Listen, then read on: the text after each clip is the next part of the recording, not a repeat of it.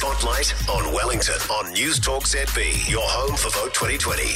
Every morning at 7:40, we take a look at a Wellington electorate, the candidates vying for your vote and the issues they deem central to securing it. The Mana electorate was created in 1996 for the introduction of MMP and has been a Labour stronghold ever since. It consists of Porirua City, Titahi Bay, Whitby, Mana, and Plimmerton. It also covers Kapiti Coast communities like Pukerua Bay, Paekakariki, Raumati, and parts of Paraparaumu, east of State Highway 1. Census data shows Mana has the fifth highest proportion of Pacific people among the general electorates, almost triple the national average. It ranks first in the country for the proportion of people who travel to work by train, more than seven times the New Zealand average.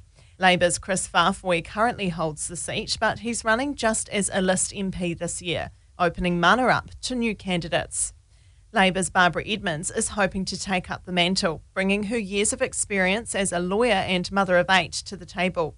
She says the quicker they can get shovels in the ground, the quicker Mana can bounce back from COVID 19. My real priority for Mana is the rebuild and economic recovery post COVID 19. It includes creating jobs and just making sure that we get our fair share of the infrastructure spend because that's what's going to help drive a lot of economic productivity for us. Edmonds says another crucial task is building educational facilities and investing in training programs. Particularly strengthening pathways into education because education is Mana's biggest employer.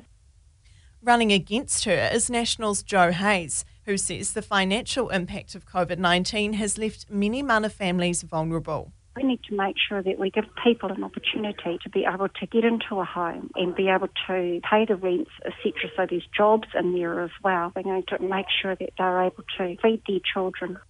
Hayes says it's crucial the government manages expenditure in a way that doesn't make an already bleak situation even harder for those living in Mana our policies, especially around the economy and finance, is around making sure that everyday New Zealanders get to keep more of their money in their pocket while we reduce the debt that's been incurred because of COVID 19. Spotlight on Wellington. Back tomorrow at 7.40 on News Talk ZB. Your home for Vote 2020.